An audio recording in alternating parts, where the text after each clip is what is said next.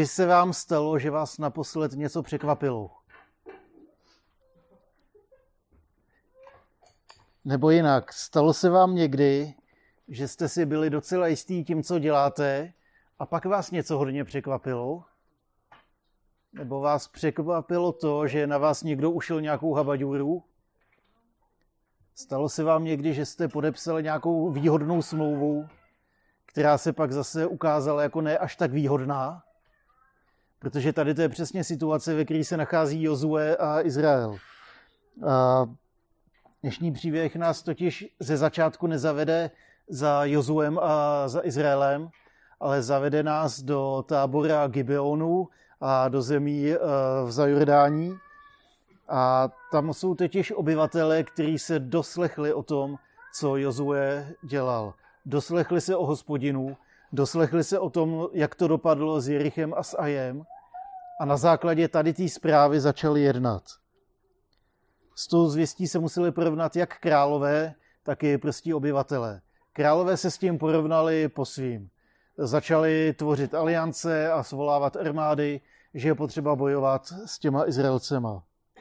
A pak je tam ještě druhá hrozně zajímavá skupina, a to jsou prostí obyvatelé Gibeonu, kteří udělali něco velmi odvážného.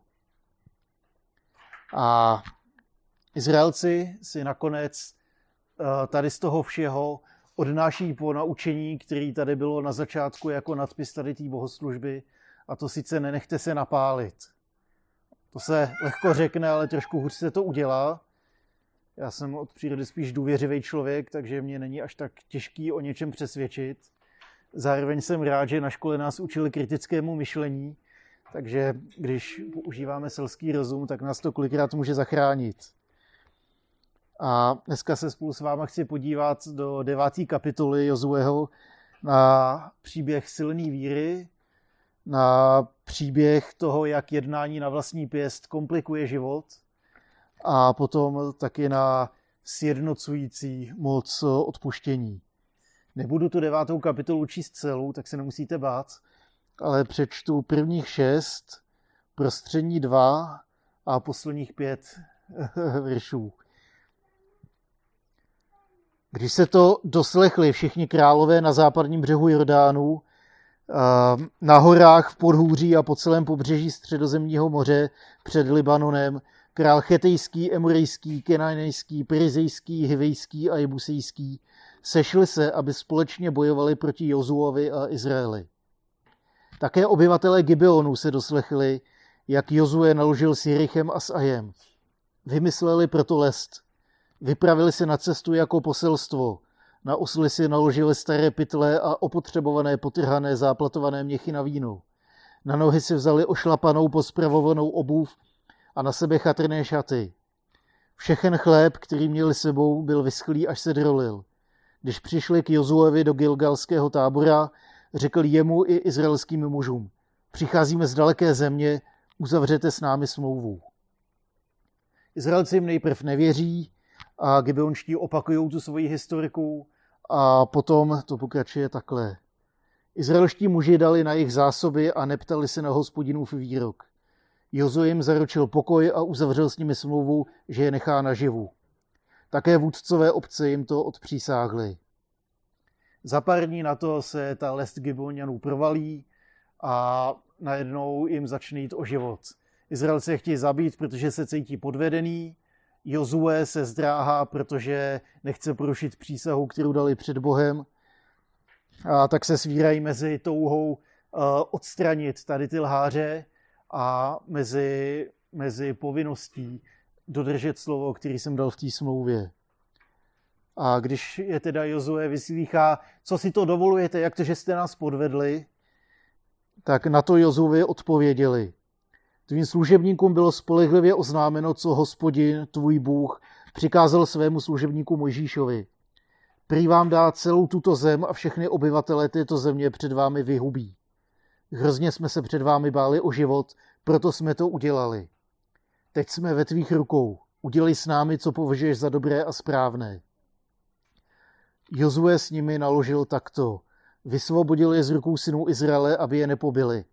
A téhož dne z nich udělal dřevaře a nosiče vody pro obec a pro hospodinův oltář na místě, které vyvolí. A tak je tomu až do dnes. Až do dnes, nebo do doby, kdy kniha Jozue byla sepsána. Každém případě v tom textu je obrovská víra. Víra následuje zvěst o hospodinových činech, protože tu obyvatelé země slyší. Zaslechnou, se, zaslechnou zvěsti o Jozové vítězství v Jerichu, Jozové vítězství v Aji a o Bohem vyvoleném lidu. A ta zpráva je natolik mocná, že se podle ní zařídí jak králové, tak i prostý lid. A naše životy dnes a denně ovlivňují nejrůznější zprávy. Některý málo, některý víc, některé zprávy a události nás ovlivní na celý život. Příklad zprávy, která nás ovlivní jenom trošku, ale může souviset s tím, co jsme tady četli, je třeba předpověď počasí. Když vám řeknu, že zítra bude pršet a vy mi uvěříte, tak na základě svojí víry potom vezmete deštník a zítra půjdete do práce. Nebo jsou zprávy, které nás ovlivňují víc. Byl jste přijat na novou pozici v práci. Bereme vás na naší školu. Nebo je to zpráva o vývoji ekonomické situace. Mám nakoupit investice nebo, nebo radši ty investice prodat? Nebo je to zvěst o tom, že do Prahy přijíždí nějaká celebrita nebo skupina muzikantů, zařídím se podle toho, půjdu se na ně podívat?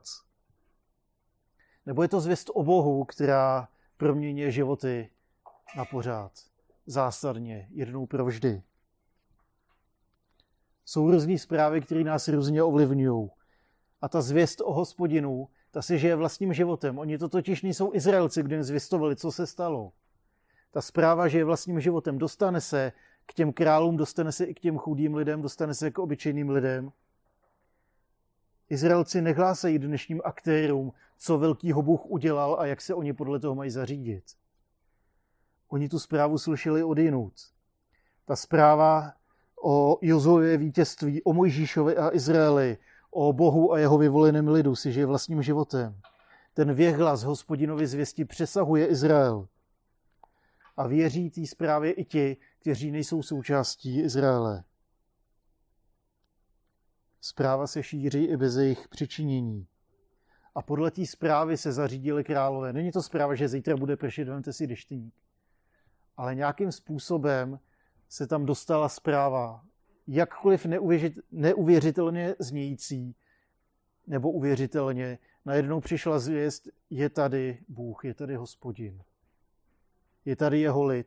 Něco se stalo a co, co s tím uděláme? Takže podle té zprávy o hospodinových velkých činech se zařídili králové. Začali utvářet aliance, aby mohli válčit s Izraelem. Začali se podle ní zařizovat i prostí Gibeoniané. Oni vymysleli tu lest a usilovali o to, aby se stali součástí Izraele. A podle zprávy, která přišla k Izraeli ze strany těch gibeonských, tak se zařídili i oni. Oni s nima uzavřeli tu smlouvu. Králové měli obavy, Gibonští měli strach o život a Izraelci měli soucit. Všechny ty tři postoje budí nějaký silný emoce, na základě kterých se pak rozhodovali. Králové jednali, Gibeonští vymýšleli tu lest a Izraelcům jich bylo líto, uvěřili ty jejich historice a přijali je mezi sebe. Zajímavé je, že ani jedna z těch skupin není hodnocena ani hospodinem, ani vypravěčem. Nepíše se, a, a tak jednali zle, jak je to v hospodinových očích. Uh, Jozue tam neříká nic o tom jejich jednání, neříká tam nic uh, ani vypravěč, neříká tam nic ani hospodin. Prostě se to stalo. To jednání králu je přirozené. Uh, mám obavy, tak se podle toho nějakým způsobem zařídím. Připravím se, abych, až to bude těžký, až, až bude do tuhýho, abych obstál. Jednání Gibeonských ale pramení z víry a vedlo k pokání.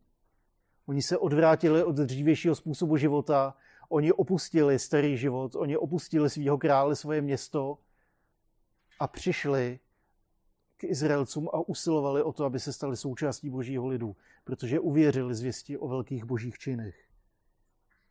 Jednání Izraelců bylo nezodpovědné. Oni nekonzultovali s hospodinem tady tu záležitost a dali na tu historiku Gibeonských. A co sebou pak přineslo nějaké komplikace. Obavy nebo dokonce strach nás nutí eh, k přípravám na něco nepříjemného a spíš vedou k tomu, že reagujeme na věci, než aby jsme uh, situace utvářeli. Jednat na základě obav nebo strachu je vždycky reaktivní.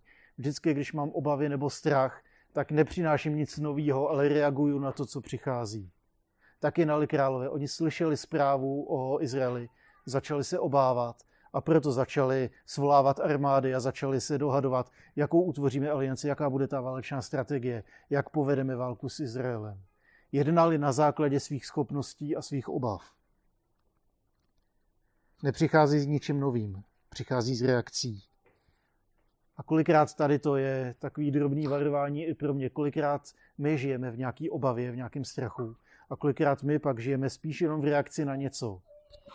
Jsme součástí protestantské církve, ano, ale je to daný tím, že se teda furt něčeho bojíme a proto proti něčemu protestujeme, protože jenom reagujeme na situace, které přicházejí.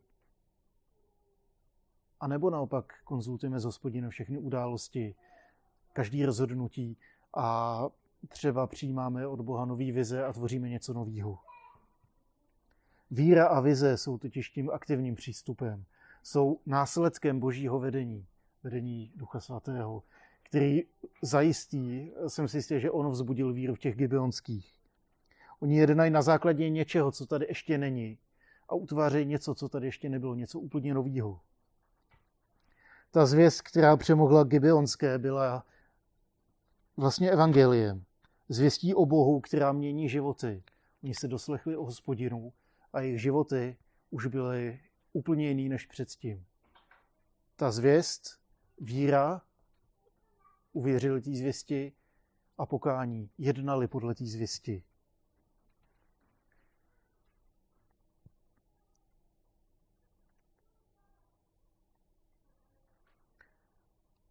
Následkem bylo, že uvěřili té zvěsti o, o hospodinu proto odešli od svého lidu, od svých jistot, od svého krále.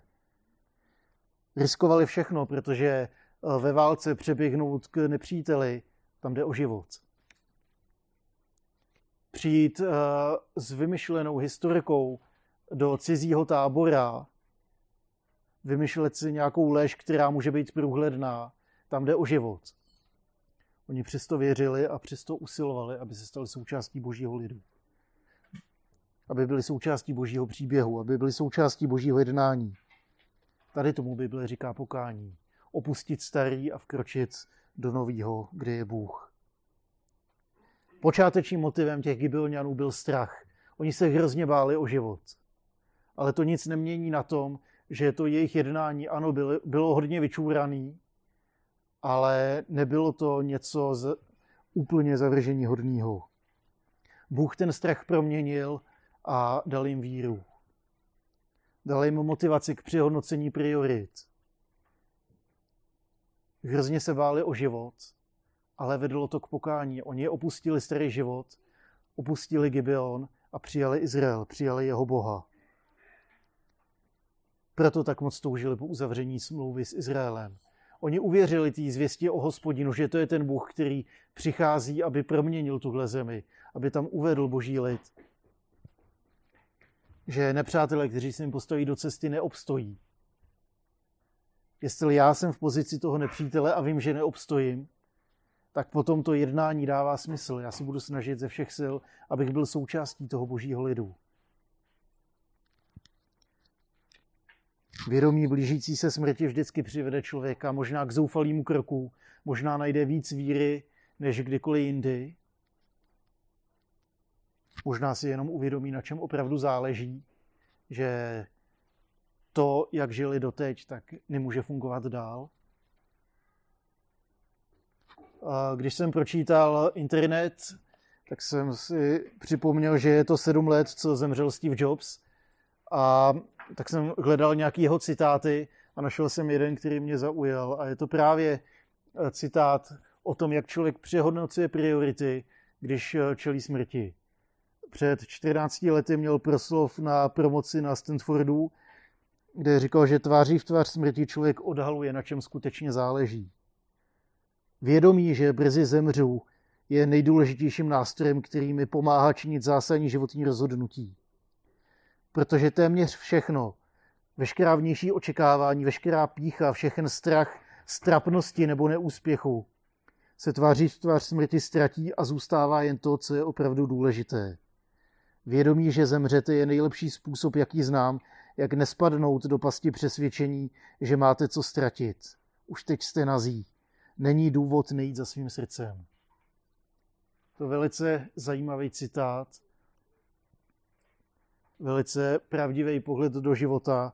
Zároveň bych tam ještě něco dodal. Jenže jít vždycky jenom za svým srdcem není ta nejistější cesta k úspěchu, protože naše srdce nás může vzít na hodně temný místa.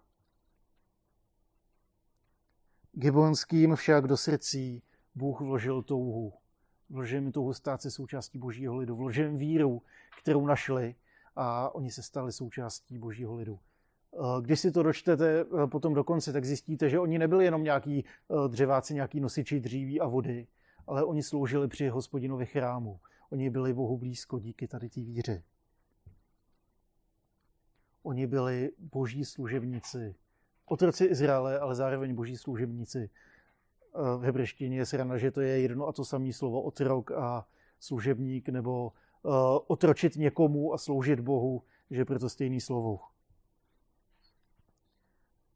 Zpráva o hospodinu je přemohla a vzbudila nich víru, která se projevila akcí. A to pokání je pak vedlo k přijetí do božího lidu. A vypravěč nám pak ještě na příkladu Izraelců ukazuje, jak se naplňuje boží vize pro jeho lid. Co byl totiž úkol Izraele? Dobře, v Jozuovi je to dobít zemi zaslíbenou, ale co potom? Boží vize pro Izrael je, že tady ten lid žije s Bohem. Já jsem váš Bůh, vy jste můj lid a celý svět na vás uvidí, jaký to je, když žijete s Bohem. Jaký to je, když hospodin je váš Bůh. Jak ten život je jiný a proměněný, když se řídíte tím, co vám říká Bůh. Boží vize pro Izrael se naplňuje. Tady ta zvěst je pro Gibeonský natolik neodolatelná, že oni, oni, oni tomu uvěří, oni to přijímají, oni se chtějí stát součástí toho božího lidu. A tady v tom si myslím, že sice ušili habaďůru, ale vlastně donutili Izrael jednat správně. Oni se stali výkladní skříní toho, jak to vypadá, když žijete s Bohem. Gebonští to přijali a na rozdíl od všech obyvatel země, se kterými doteď bojovali, tak to byli nepřátelé Jericho. Uzavřelo brány a zcela se uzavřeli zvěstí vůči hospodinu aj vůbec neposlouchali, co hospodin, oni, oni válčili, zamítli tuhle myšlenku úplně, ale Gibeončtí uvěřili zvěstí o hospodinu a změnili svůj život a byli proto přijati do božího lidu. Izraelci si to naopak zkomplikovali, protože se nechali přesvědčit nějakou lacinou historikou a starýma hadrama. Nevím, jestli nejlepší způsob, jak dneska získat půjčku, je převlít se za nějakýho váguse a uh, jít, jít žebrat, podívejte, jdu zdaleka a potřebuju, potřebuju, abyste mě přijali. Dneska to možná funguje trošku jinak, ale Izraelci uvěřili tady ty historice, aniž by se na to ptali hospodina. Tam je ten problematický výrok, někde v půlce 14. 15. verš. Oni, se, oni je přijali, aniž by to konzultovali s hospodinem. Jednali na vlastní pěst a proto se dostali do potíží najednou se ocitli mezi dvojím porušením přikázání. Porušili přikázání neuzavírat smlouvu s, s obyvateli té země a když se to provalilo, tak eh, tady ten, kdo poruší smlouvu, má být odstraněn, tak jako odstraníme Gibeoniany, ale tím se zase poruší, eh, poruší přísaha, kterou dali před hospodinem. Najednou bezvýchodná situace. Proto je potřeba být vždy bdělý, protože stav pozornosti, ostražitosti, připravenosti, kdykoliv vám dávají něco podepisovat, tak buďte bdělí. Nemusí to být tak výhodný, jak, jak to slibujou. Občas jde o nějakou prkotinu, jako tarif na telefon, že tam, tam o nic moc nejde. Občas jde o víc, když je to nějaká půjčka, ale občas vám to může pěkně zavařit život. Izraelci nebyli bdělí, proto se nechali podvést a to jim přineslo komplikace. Nekonzultovali to rozhodnutí s hospodinem. Oni byli podvedení, protože se nenechali vést Bohem, ale nechali se přesvědčit tou historikou Gibeonských. Jakkoliv byla důkladně připravená a jakkoliv to znělo věrohodně. Dali, spolíhali na své schopnosti a jejich schopnosti byly tady na tu lest krátký. A tady v tom nebezpečí se ocitáme i my. A to vždycky, když se něco týká našich silných stránek. Když se něco týká našich slabostí, tak je to jednoduchý. Vím, že na to nestačím, potřebuju pomoc, víc se modlím, víc prosím Boha o to, ať mi pomůže projít nějakou situací, na kterou vím, že nemám. A pak v mojí slabosti se projeví boží síla. Nemám na to a právě proto jdu do toho. Super. Ale když se něco týká našich silných stránek, tak jsme ve stejném nebezpečí jako Izraelci. Když se něco týká našich silných stránek, něco, co už jsem dělal stokrát, něco, kde jsem si jistý v kramflecích, něco, eh, co se týká mých schopností a znalostí, který jsem si třeba už 300krát předtím ověřil a vyzkoušel. Protože potom se dostaneme do té situace, když já jsem zabraný do nějaký práce, někdo po mně něco chce, tak odpověď Izraelců vůči hospodinu byla úplně stejná. Ne, já sám. Nesahat, nerušit, nemluvit, nedýchat, teď to udělám a potom, potom na mě mluvte. Jenže já se taky občas spletu. Taky jsem si občas v něčem jistý a pak udělám nějakou úplnou koninu. Izraelci se nechali napálit gibeonskými a proto se Jozue ocitá mezi těma dvěma mlínskýma kamenama. A přijali jsme obyvatele té země a uzavřeli jsme s nima smlouvu. Porušili jsme jenom přikázání a aby jsme to napravili, musíme porušit další. To nejde. Na jedné straně rozhněvaný lid, který chce ty Gibeonce, ty podvodníky, ty šmejdy vyhubit. A na druhé straně moje závazná, moje, můj závazný slib, moje závazná přísaha, která je součástí té smlouvy, kterou navíc činíme před hospodinem s tím lidem. Ta smlouva nejde jen tak zrušit. Stejně jako my, když něco podepíšeme, tak nejde ze dne na den si říct, tak já na to prdím, už konec. Já když něco podepíšu a pak se zjistí, že to není až tak výhodný, tak stejně jsem vázan svým slibem dostat mý části dohody. Stejně tak Izraeli. Co je teda před hospodinem lepší? Zbavit se těch Gibeonců a nebo, nebo porušit ještě další, další přísahu. Tak jako tak mají problém. Gibeonci uzavřeli tu smlouvu sice nečestně, ale pořád to platí. Stejně jako já, když podepíšu smlouvu na nějakou půjčku, tak si neřeknu, mě už to nebaví splácet, oni mě podvedli, dali moc vysoký úroky, já jsem myslel, že to bude mít. Takhle to nefunguje. Já musím svoji stranu dohody dodržet. Když víte, že vás napálili, tak pořád to má ten závazek. A jak se k tomu teda postavil Jozue? Co udělal? On vysvobodil Gibeonské z rukou Izraele a tak jim zachránil život. Jozue zůstal věrný té smlouvě, kterou uzavřel před hospodinem, přestože pro něj nebyla výhodná. Ctil zaslíbení, který dal tomu nově příchozímu lidu. Stali se z nich dřevaři a nosiči vody, stali se z nich boží služebníci při božím chrámu.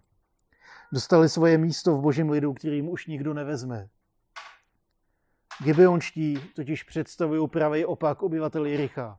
Ti zavřeli vrata, ti se opevnili za svými zdmi, ti si byli jistí svýma schopnostmi a vojenskou silou.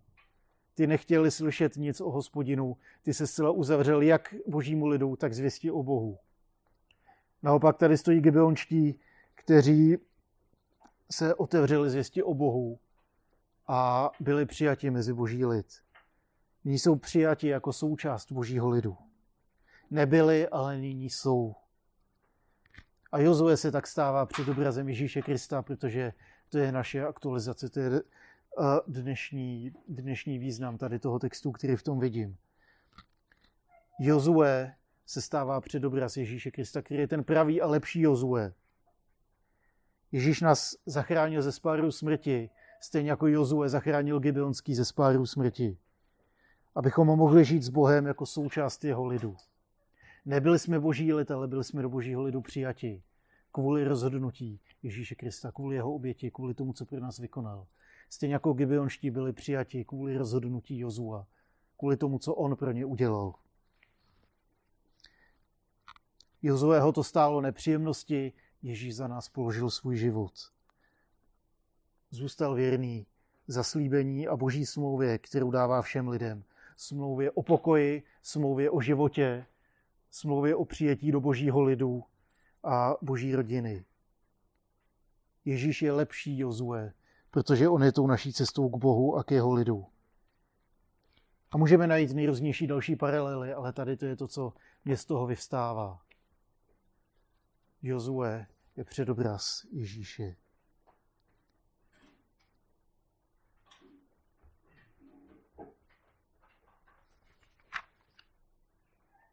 Buďte vdělí a nenechte se napálit, ale i když se necháte napálit, tak to svěřte Bohu. Svěřte to hospodinu, svěřte to Ježíši.